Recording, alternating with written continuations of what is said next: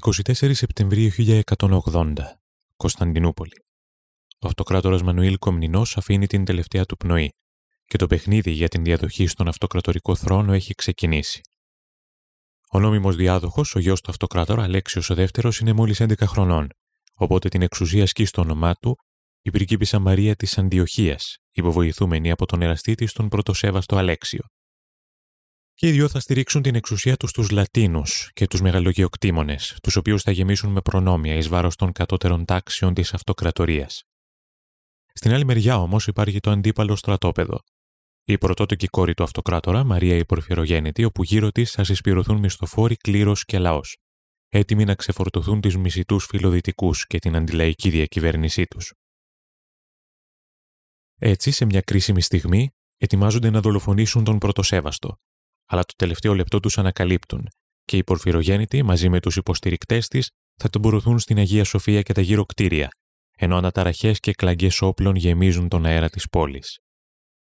Παράλληλα, ένας άλλος μνηστήρας του θρόνου, ο ξάδερφος του αυτοκράτορα, ο Ανδρώνικος Κομνηνός, πλησιάζει απειλητικά με τον στρατό του από τον Πόντο.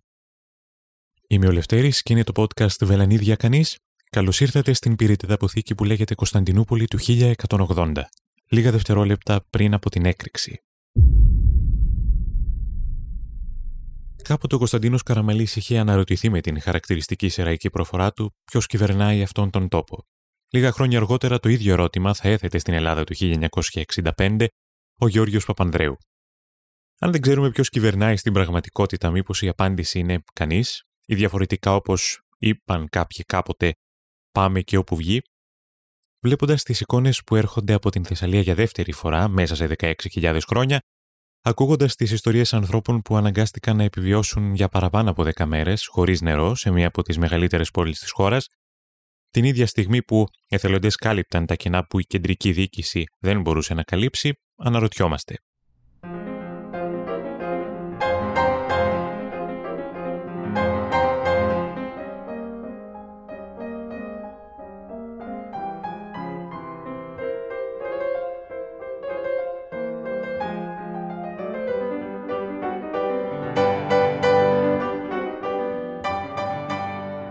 Αναρωτιόμαστε βασικά τι πάει στραβά με εμάς και κάθε λίγο και λιγάκι έχουμε να αντιμετωπίσουμε εξαιρετικές περιπτώσεις καιρικών φαινομένων, λες και το επίκεντρο της κλιματικής αλλαγής είναι η Ελλάδα. Σαν τις Αμερικανικές ταινίες που η καταστροφή είτε είναι μετεωρίτη είτε είναι ο Γκοτζίλα, θα χτυπήσει μόνο τη Νέα Υόρκη ή το Λος Άντζελες.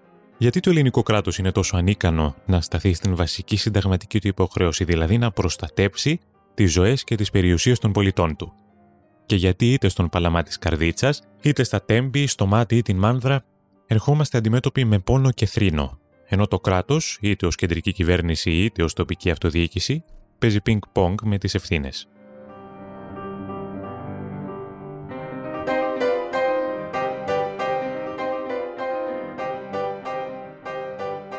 Η ιστορία είναι μια αλυσίδα γεγονότων, σαν ένα όρατο σκηνή που δεν είναι το χθες με το σήμερα, μόνο που στην περίπτωση της ελληνικής ιστορίας Καμιά φορά αυτό το σκηνή μας δεν έχει χειροπόδαρα χωρίς να μπορούμε να αντιδράσουμε. Αν κοιτάξουμε στο χθες, θα δούμε ότι κομμάτια των εμπειριών μας είναι κοινά με την καθημερινότητα που βίωναν οι άνθρωποι 9 αιώνες πριν, στην Βυζαντινή Αυτοκρατορία του 12ου αιώνα. Και αν κάποιες εμπειρίες είναι κοινές, ίσως η απογοήτευση και η ανασφάλεια που παραδοσιακά νιώθουμε απέναντι στο κράτος έως και σήμερα να μην έχει αλλάξει από το ιστορικό χθες. Ενδεχομένως αυτό να είναι και το αόρατο σκηνή που μας συνδέει με τα βιώματα των προγόνων μας. Εκείνη την περίοδο κυρίαρχη δυναστεία στο Βυζάντιο ήταν η Κομνηνή, από τη στιγμή που το 1081 ο Αλέξιος Κομνηνός ανέλαβε τα ενία της αυτοκρατορίας και ξεκίνησε μια νέα εποχή. Σε αυτή τη νέα εποχή όμως έκαναν την εμφάνισή τους νέα ήθη που μέχρι πρώτη δεν υπήρχαν. Γιατί αν σήμερα μας χτυπάει άσχημα ο νεποτισμός, το γεγονός δηλαδή ότι ένας πολιτικός διορίζει μέχρι και τον τρίτο του ξάδερφο σε κάποια θέση ευθύνης, καλησπέρα στο μέγαρο Μαξίμου, ο Αλέξιος θα το έβλεπε αυτό και θα έλεγε Hold my υδρόμελο. Η οικογένεια των Κομνηνών είχε μια συγκεκριμένη πολιτική αντίληψη για την εξουσία και για τη διατήρησή της, και αυτή εκφραζόταν μέσα από την σύναψη γάμων και συμμαχιών με τις σημαντικές αριστοκρατικές οικογένειες της εποχής. Δημιουργείται έτσι ένα δίκτυο στήριξης του αυτοκρατορικού θρόνου, που στηρίζεται όχι στην λαϊκή εξουσία ή ανοχή, αλλά στην υποστήριξη από την αριστοκρατία. Και επειδή παραδοσιακά στην ελληνική πολιτική κουλτούρα σχεδόν τα πάντα είναι δούνε και λαβίν, ο Αλέξιος ανταποδίδει αυτή την στήριξη στους αριστοκράτες παρέχοντάς τους τεράστιες εκτάσεις γης στις βυζαντινές επαρχίες. Έτσι, οι αριστοκράτες στηρίζουν το θρόνο, ενώ από την άλλη έχουν την δυνατότητα συντήρησης ενός μικρού προσωπικού στρατού, ξεζουμίζοντας παράλληλα τους ντόπιους πληθυσμούς μέσω της φορολογίας. Γεννιούνται έτσι δύο παράγοντες αποσταθεροποίησης για το μέλλον. Γιατί πρώτον, οι αριστοκράτες θα έχουν τη δυνατότητα, αν το θελήσουν, με αυτόν τον προσωπικό στρατό, να διεκδικήσουν τον αυτοκρατορικό θρόνο την κατάλληλη στιγμή, χωρίς να σέβονται την τάξη πραγμάτων, ενώ από την άλλη οι πληθυσμοί στις επαρχίες, εξαιτίας της ασύστολης φοροεισπρακτική πολιτικής που ακολουθούσε κυρίως η Κωνσταντινούπολη, θα διαφορήσουν πλήρως τις κρίσιμες στιγμές που θα έρθουν. Έτσι, από εκείνη τη στιγμή η δύναμη της αριστοκρατίας ξάνεται εις βάρος των θεσμών και των φτωχών πληθυσμών. Η δύναμη της ελίτ δηλαδή, εις βάρος της δύναμης της πλειοψηφίας. Οι κομνηνοί, γράφουν οι συγγραφείς της εποχής, αντιλαμβάνονται την εξουσία σαν ένα προσωπικό φέουδο. Και αυτοκράτορας θεωρεί ότι το Βυζάντιο είναι κάτι σαν την προσωπική του οικία, που νομίζει ότι έχει την δυνατότητα να κάνει ό,τι θέλει, χωρίς να μπορεί να τον ελέγξει κανείς. Πλέον το οικογενειακό και το προσωπικό συμφέρον μπαίνουν πάνω από το συμφέρον του κράτους. Οι δεσμοί υποβιβάζονται και η εξουσία γίνεται αυτοσκοπός ή μέσω ικανοποίησης των συμφερόντων. Κρατήστε το αυτό γιατί, εάν δεν μας θυμίζει το σήμερα, σίγουρα θα μας χρησιμεύσει για να δούμε το παρακάτω της ιστορίας. Ο Αρχιεπίσκοπος της Αθήνας, Μιχαήλ Χωνιάτης, γράφοντας ένα υπόμνημα προς τον αυτοκράτορα γύρω στα τέλη του 12ου αιώνα, τονίζει πως εάν η φοροεισπρακτική πολιτική που με βιαιότητα διεξάγουν οι διάφοροι υπάλληλοι του κράτους δεν αλλάξει ή δεν ελαφρύνει, τότε η Κωνσταντινούπολη σίγουρα είναι χαμένη από χέρι. Εάν ζούσαμε σε αυτό τον αιώνα, το βασικό πρόβλημα που θα είχαμε να αντιμετωπίσουμε θα ήταν η φορολογία. Όχι ότι σήμερα είναι διαφορετικό, αλλά τέλος πάντων καταλαβαίνετε. Γιατί το βυζαντινό κράτος, δηλαδή η αυτοκρατορική εξουσία, με ασταμάτητο και συνήθως βίαιο τρόπο, προσπαθούσε να πάρει όλο και περισσότερα χρήματα από τους καθημερινούς ανθρώπους για να γεμίσει τα κρατικά ταμεία. Και οι καθημερινοί άνθρωποι, προφανώς πολλές φορές, δυσκολεύονταν να επιβιώσουν μέσα σε ένα τέτοιο ασφικτικό πλαίσιο. Είναι τόσο σημαντικό αυτό το πρόβλημα για τους ανθρώπους της εποχής, που ένας ιστορικός, για να δώσει έναν ορισμό της ελευθερίας, τι σημαίνει δηλαδή ένας πολίτης να είναι πραγματικά ελεύθερος, είπε ότι αληθινά ελεύθερος πολίτης είναι αυτός που πληρώνει τους λιγότερους φόρους. Ξέρουμε ότι η φορολογία είναι η βασική πηγή εσόδων ενός κράτους και σε αντάλλαγμα το κράτος προσφέρει τα απαραίτητα μέσα, την ειρήνη και την ασφάλεια, ώστε ο πολίτης να ζήσει τη ζωή του με ευημερία. Και αν εμείς σήμερα νιώθουμε μία φορά ότι το κράτος αυτά τα πράγματα δεν μας τα προσφέρει, οι Βυζαντινοί μας πρόγονοι το ένιωθαν 15 φορές. Γιατί εκτός από τις αφάνταστες δυσκολίες που είχε να αντιμετωπίσει ένας άνθρωπος τον 12ο αιώνα, είχε παράλληλα να αντιμετωπίσει και τους φοροεισπράκτορες του επίσημου κράτους, που αρκετές φορές με την βία θα του έπαιρναν χρήματα και περιουσία στο όνομα του αυτοκράτορα και της Κωνσταντινούπολης. Ξέρουμε ότι ένα κράτος στηρίζεται στην νομιμοποίηση, στην αναγνώριση δηλαδή της εξουσίας του από τους πολίτες του. Αλλά από εκείνη τη στιγμή και ύστερα δημιουργείται ένα αγεφύρωτο χάσμα ανάμεσα στην επαρχία και την πρωτεύουσα.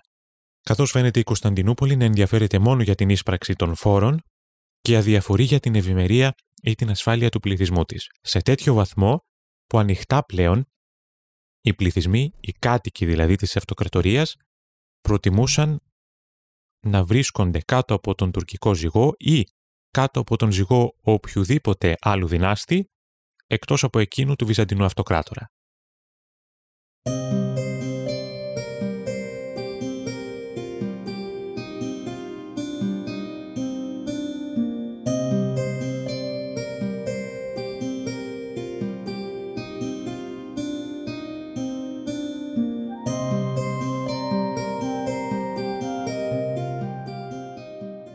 Και υπάρχουν διάφορα περιστατικά που σώζονται από τους ιστορικούς της εποχής που περιγράφουν ακριβώς αυτό το συνέστημα. Συγκεκριμένα ένας ιστορικός γράφει ότι το 1149 ο Βυζαντινός Αυτοκράτορας είχε αποφασίσει να εκστρατεύσει εναντίον των Τούρκων στη Μικρά Ασία. Έτσι λοιπόν κάποια στιγμή έφτασε κοντά στην πόλη του Ικονίου, στην νοτιοδυτική Μικρά Ασία, δηλαδή στο κομμάτι της Μικράς Ασίας που βρίσκεται λίγο πιο πάνω από τα Δωδεκάνησα. Εκεί λοιπόν κοντά στην πόλη του Ικονίου υπήρχε μια λίμνη που λεγόταν Πουασγκαλέ. Η συγκεκριμένη λίμνη είχε διάφορα μικρά νησάκια επάνω στα οποία οι κάτοικοι είχαν χτίσει σπίτια, κάστρα κτλ. Τα συγκεκριμένα νησάκια όμως, όταν έπεφτε η στάθμη του νερού στη λίμνη, συνδέονταν με τις γύρω περιοχέ, συνδέονταν με την στεριά. Έτσι λοιπόν ο αυτοκράτορας, φτάνοντας εκεί με τον στρατό του, ζήτησε από τους κατοίκους, από τους Έλληνες Ορθόδοξους κατοίκους που μιλούσαν ελληνικά και είχαν ελληνικά ήθη και έθιμα, ο αυτοκράτορας ζήτησε διάβαση για να περάσει απέναντι και να συνεχίσει να κυνηγάει τους Τούρκους. Το θέμα είναι όμως ότι Οι κάτοικοι των συγκεκριμένων νησιών, οι κάτοικοι των συγκεκριμένων περιοχών δηλαδή, του είπαν: Συγγνώμη κύριε, ποιος είστε; Γιατί όχι μόνο δεν αναγνώρισαν την εξουσία του αυτοκράτορα, ούτε προφανώς τον υποδέχτηκαν ως σωτήρα και λυτρωτή από τον τουρκικό ζυγό, αλλά αντιθέτως δεν του έδωσαν το δικαίωμα διάβασης. Απαγόρευσαν δηλαδή οι Έλληνες, οι ντόπιοι πληθυσμοί, στον Βυζαντινό Αυτοκράτορα την διάβαση από την περιοχή τους. Αυτό από μόνο του ως περιστατικό ε, λέει τόσα πολλά. Λέει δηλαδή για το γεγονός ότι οι Έλληνες στη Μικρά Ασία κυρίως που βρίσκονταν πλέον στα χέρια των Τούρκων, βρίσκονταν κάτω από τουρκικό ζυγό, προτιμούσαν να ζούνε κάτω από τον τουρκικό ζυγό παρά να είναι ελεύθεροι και να ζούνε κάτω από τον Βυζαντινό Αυτοκράτορα και την εξουσία της Κωνσταντινούπολης. Γιατί; Γιατί πολύ απλά υπήρχε μια πολύ βασική διαφορά. Ότι ενώ ζούσαν κάτω από τον τουρκικό ζυγό, πλήρωναν πολύ λιγότερους φόρους από ό,τι πλήρωναν ως πολίτες της αυτοκρατορίας. Προτιμούσαν δηλαδή να ζουν σκλαβωμένοι, αλλά να πληρώνουν λιγότερους φόρους, από το να ζουν ελεύθεροι, αλλά να πληρώνουν περισσότερους φόρους και παράλληλα εκτός από τους φόρους να έχουν να αντιμετωπίσουν και την αδιαφορία της κεντρικής εξουσίας, την αδιαφορία της Κωνσταντινούπολης απέναντι στα προβλήματα της δικής τους καθημερινότητας. Υπάρχουν διάφορα τέτοια περιστατικά που σώζουν οι ιστοριογράφοι της εποχής, που δείχνουν ακριβώς αυτό. Το πώς δηλαδή υπάρχει ένα χάσμα, ένα χάος μέσα στην κοινωνία, ανάμεσα δηλαδή στους πληθυσμούς των Βυζαντινών επαρχιών και στην Κωνσταντινούπολη και στο επίσημο κράτος. Το χάος όμως υπάρχει και στην αυτοκρατορική διαδοχή στην Κωνσταντινούπολη. Και οι μυστήρες του θρόνου, το 1180, που ο αυτοκράτορας ήδη έχει πεθάνει, θα προσπαθήσουν να το εκμεταλλευτούν. Στο χάος όμως επιβιώνει συνήθως όχι απαραίτητα ο ισχυρότερος, αλλά εκείνος που έχει τα προσόντα για να το εκμεταλλευτεί. Και ο Ανδρώνικος Κομνηνός πληρεί αυτές τις προποθέσει, και αφού δώσει στον όχλο που τον υποστήριξε την ευκαιρία να ξεσπάσει, με την σφαγή των Λατίνων τον Απρίλιο του 1182, θα μπει στην πόλη θριαμβευτής και επεφημούμενος. Κυριακή 16 Μαΐου 1182, Κωνσταντινούπολη.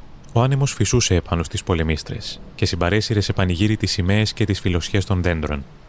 Τα ξύλινα σπίτια στις φτωχογειτονιές της πόλης έτριζαν μπροστά στην οχλοβοή από την αυτοκρατορική πομπή, που πλησίαζε στην Αγία Σοφία. Η στέψη του αυτοκράτορα Αλέξιου του δεύτερου ξεκινούσε. Αν και ο Αλέξιος ήταν ακόμη μικρός, όμως ο Ανδρώνικος, ο νέος αντιβασιλέας, επέμενε. Έτσι, αφού η στέψη είχε ολοκληρωθεί, ο ίδιος γονάτισε μπροστά στον Αλέξιο και σε όλο τον λαό της Κωνσταντινούπολης ακούμπησε το χέρι του επάνω σε ένα τεμάχιο του Σταυρού του Χριστού και ορκίστηκε πίστη και αφοσίωση στον νεαρό αυτοκράτορα. Επιστρέφοντας στο παλάτι, σε όλη τη διαδρομή κουβαλούσε στους ώμους του τον μικρό Αλέξιο, θέλοντας να δείξει πόσο υπάκουος και προστατευτικός θα είναι.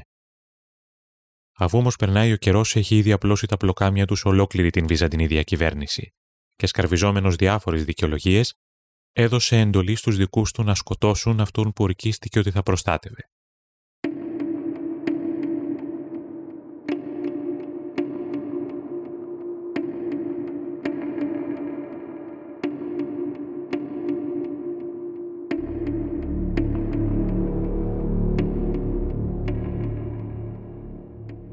Τα πρωτοπαλή καρά του έπιασαν τον μικρό Αλέξιο, τον στραγγάλισαν και στη συνέχεια τον αποκεφάλισαν. Ο όχλος, που άλλοτε κράβγαζε το όνομα του μικρού αυτοκράτορα με πάθος, τώρα φώναζε μόνο το όνομα του Ανδρονίκου. Και το αλωτινό πάθος και η αφοσίωση χάθηκαν μαζί με το πτώμα αυτού του 14χρονου παιδιού στη θάλασσα του Μαρμαρά. Ο Ανδρώνικο συνέχισε ακάθεκτος.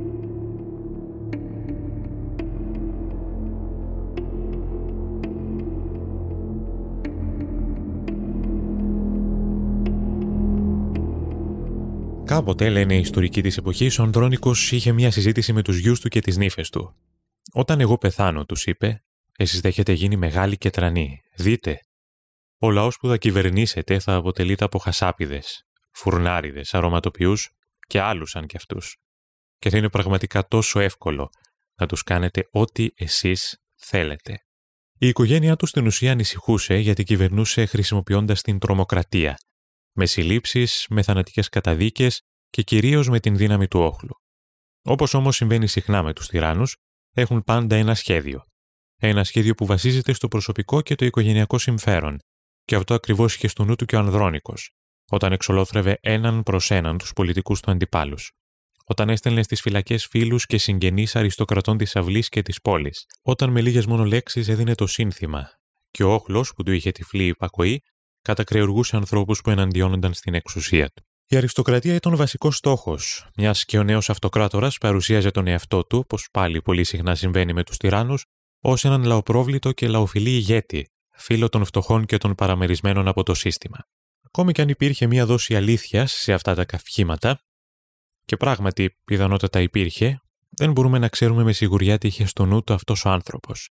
Αυτός ο άνθρωπος που είχε περάσει μεγάλες περιόδους της ζωής του εξόριστος στην Ανατολή, μακριά από την εξουσία και το κέντρο της, και τώρα βρισκόταν στον αυτοκρατορικό θρόνο. Το μόνο σίγουρο ήταν ότι σκεφτόταν τον εαυτό του, την εξουσία του και το πώς η γη του και οι απόγονοί του θα παρέμεναν σε αυτήν. Οι ιστορικοί της εποχής μας έχουν αφήσει αμέτρητα περιστατικά από την τρομοκρατία που ασκούσε ο Ανδρώνικος. Ο Νικήτας Χωνιάτης γράφει ότι δεν περνούσε μέρα που ο αυτοκράτορας δεν σχεδίαζε να φυλακίσει ή να δολοφονήσει κάποιον πολιτικό του αντίπαλο. Όμως, όλα αυτά γιατί έχουν σημασία, γιατί μας αφορούν. Γιατί καθώς φτάνουμε στις 13 Απριλίου του 1204, την ημέρα που οι Σταυροφόροι θα καταλάβουν την Κωνσταντινούπολη, μπορούμε να δούμε το πώς ένα κράτος καταραίει και διαλύεται εκ των έσω. Να δούμε και να διαπιστώσουμε το πώς μια κοινωνία βιώνει έναν διχασμό, μια πάλι με τον εαυτό της και την ταυτότητά της. Και κυρίως να αντιληφθούμε ότι όταν οι θεσμοί διαλύονται, όταν δηλαδή η νομιμότητα και η ευημερία σβήνονται από τις ζωές των πολιτών, η εξουσία γίνεται αλεξέλεγκτη. Και άνθρωποι σαν τον Ανδρώνικο με τη δύναμη του όχλου μπορούν να κάνουν ό,τι θέλουν σε όποιον θέλουν, χωρίς κανείς να μπορεί να τους σταματήσει. Νιώθω και πιστεύω ότι η ιστορία δεν είναι μόνο για να παίρνουμε μαθήματα. Αυτό το γνωστό τσιτάτο που λένε διάφοροι ότι πρέπει να ξέρουμε το παρελθόν μας για να μην το επαναλάβουμε κτλ. κτλ που το έχουμε ακούσει 15.000 φορές. Για μένα και κυρίως για αυτό το podcast η ιστορία μας αξίζει γιατί μας βάζει σε σκέψεις. Μας βάζει σε μια διαδικασία να σκεφτούμε τι είμαστε και ποιοι είμαστε. Να κοιταχτούμε σε έναν καθρέφτη που θα μας υπενθυμίσει τα ελαττώματά μας αλλά και τα προτερήματά μας. Μα κυρίως να μας υπενθυμίσει την αλήθεια την εικόνα του εαυτού μας όπως είναι. Αυτός είναι ο σκοπός της δικής μου έρευνας τουλάχιστον. Και αυτό είναι που με ενθουσιάζει να μοιράζομαι. Δεν είμαι εδώ για να το παίξω δάσκαλος, ούτε θέλω κανείς μετά το τέλος του κάθε επεισοδίου απλώς και μόνο να έχει μάθει κάτι καινούριο, λες και είμαστε ξανά στο σχολείο. Γιατί νιώθω ότι η περισυλλογή, η προσήλωση στην ιστορική αλήθεια και πραγματικότητα και ο επαναπροσδιορισμός του εαυτού μας μέσα από αυτά, για το σήμερα και για το αύριο, αυτά τουλάχιστον για μένα μετράνε. Ο μεγαλύτερος κίνδυνος για ένα έθνος, για μια κοινότητα, είναι η ανεξέλεγκτη εξουσία, που σε ορισμένες περιπτώσεις, όπως σε αυτήν που εξετάζουμε τώρα, βασίζονται στην δύναμη μιας απίθαρχης και ανεξέλεγκτης πλειοψηφίας. Ο Ανδρώνικος δεν ήταν ένας τύρανος γιατί κατέλαβε την εξουσία με πραξικόπημα ή με τη βία. Ήταν τύρανος γιατί εκμεταλλεύτηκε τα πάθη και τις αδυναμίες ενός όχλου.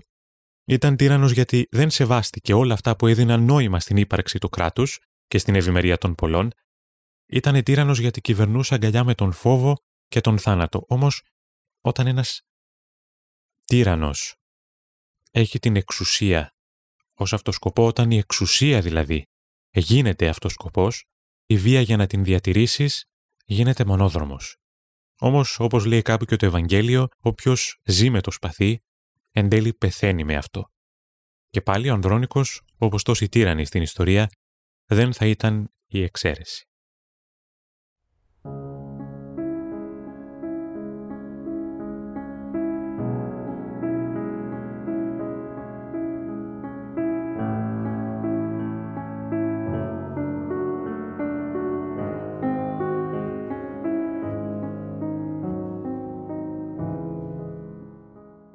Με την λέξη παράνοια θα μπορούσε κανείς να εξηγήσει αυτό που συνέβαινε με τον αυτοκράτορα. Η δίψα του για αίμα είχε ξεφύγει από κάθε όριο. Πλούσιοι αριστοκράτες ή φτωχοί δούλοι, κανένας δεν γλίτωνε. Και όταν ένα καθεστώς αρχίζει να καταραίει, άρτος και θεάματα είναι η απάντηση που δίνεται στην φθορά του. Εκείνο το απόγευμα όλοι είχαν μαζευτεί στον υπόδρομο της Κωνσταντινούπολης και στο πέταλο του υποδρόμου είχε στηθεί μια μεγάλη φωτιά καθώς από ένα σκηνή πάνω από τη φωτιά κρεμόταν ένας δούλος, ο Μάμαλος, δούλος ενός παραλίγο μνηστήρα του θρόνου. Η κατηγορία ήταν ότι ο Μάμαλος παρήχε στον αφέντη του βιβλία με προφητείες που μιλούσαν για το τέλος της βασιλείας του Ανδρονίκου και παρακινούσε τον αφέντη του να τον ανατρέψει. Οι στρατιώτες γύρω από τη φωτιά έσκιζαν το δέρμα του μελόνχε, ώσπου το σκηνή δεν κράτησε άλλο το βάρος του και ο μάμαλος έπεσε μέσα στη φωτιά. Οι κραυγές του γέμισαν τον υπόδρομο.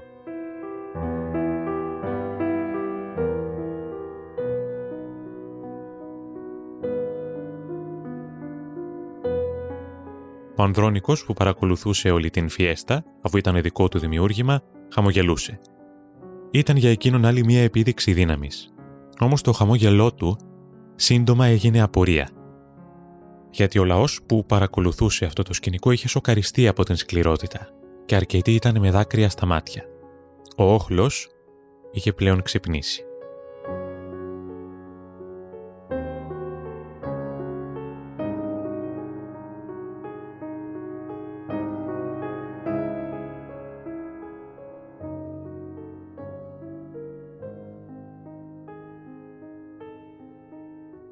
Τον Σεπτέμβριο του 1185 τα πράγματα δεν ήταν καθόλου ευχάριστα για το καθεστώς.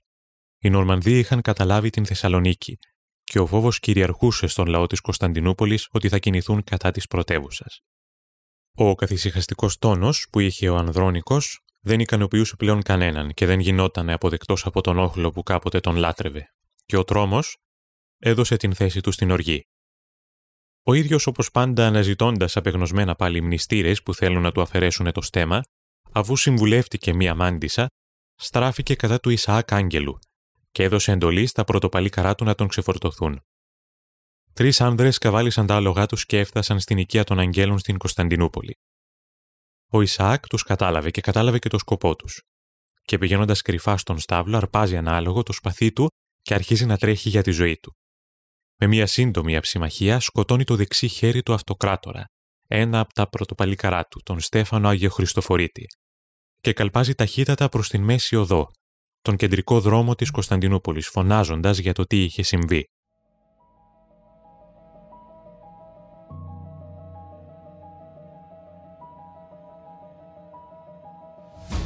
Ο λαός της πόλης αρχίζει να καταλαβαίνει και ξεχύνεται στους δρόμους έτοιμος να ξεφορτωθεί επιτέλους τον Ανδρώνικο και την τρομοκρατία του.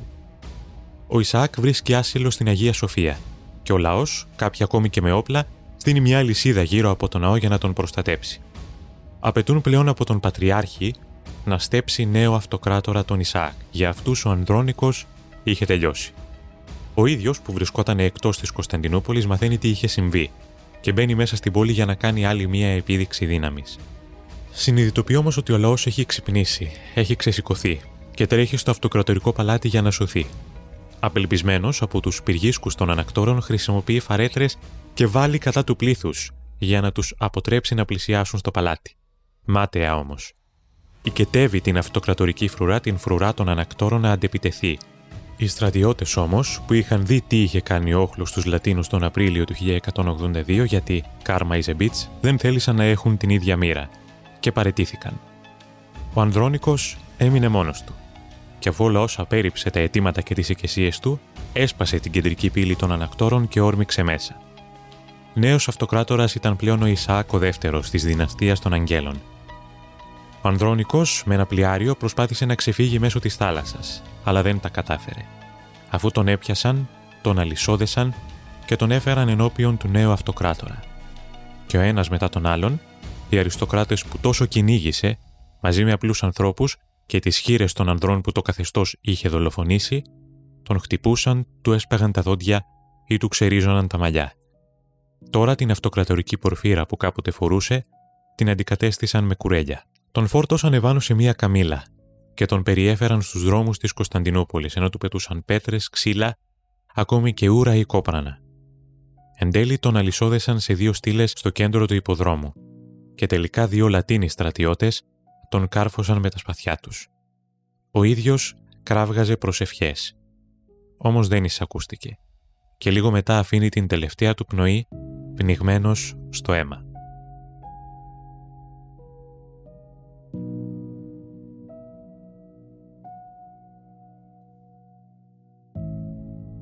Το πτώμα του αφέθηκε για μέρες εκεί για να σαπίσει καθώς ο νέος αυτοκράτορας δεν ενδιαφερόταν να κάνει καμία κηδεία του προκατόχου του. Ώσπου κάποιοι εσεβεί χριστιανοί τον έθαψαν λίγο έξω από τον υπόδρομο. Ο Ανδρώνικος, ο άλλοτε παντοδύναμος αυτοκράτορας, που με μερικές λέξεις έκανε τον όχλο ό,τι ήθελε, που φυλάκιζε ή σκότωνε με ευκολία οποιονδήποτε θεωρούσε αντίπαλό του, ακόμη και νεαρά παιδιά, και με τις ευλογίες του ο όχλος είχε σφαγιάσει τους Λατίνους το 1182, είχε τώρα κομματιαστεί από το τέρας που ο ίδιος δημιούργησε και εκμεταλλεύτηκε. Γιατί καμιά φορά η βία για να διατηρήσει την εξουσία, στο τέλος έρχεται και σε βρίσκει. Και κανείς, όσο ισχυρός, δυνατός ή πλούσιος κι αν είναι, δεν μπορεί να ξεφύγει από αυτήν.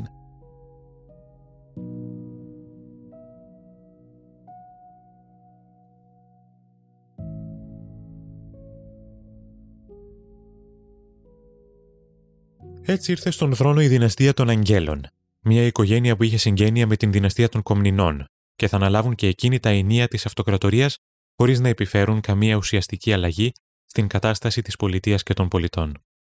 Θα αναλυθούν και εκείνοι σε εσωτερικές και οικογενειακές έρηδες και εξαιτίας αυτού οι Σταυροφόροι θα φτάσουν στις πύλες της Κωνσταντινούπολης, την οποία θα καταλάβουν στις 13 Απριλίου του 1204. Στο επόμενο επεισόδιο θα ασχοληθούμε με τις λεπτομέρειες αυτού του γεγονότος, αλλά και με το μετά, την επόμενη μέρα μετά τη διάλυση της Βυζαντινής Αυτοκρατορίας από τους θεωρούμενους στρατιώτες του Χριστού. Είμαι ο Λευτέρης, ήταν το podcast Βελανίδια Κανείς και εύχομαι αφού ζούμε από τύχη σε αυτή την χώρα να έχετε την τύχη να είστε εδώ στο επόμενο επεισόδιο, ακόμη κι αν είναι 16.000 χρόνια μετά. Είστε επανειδήν.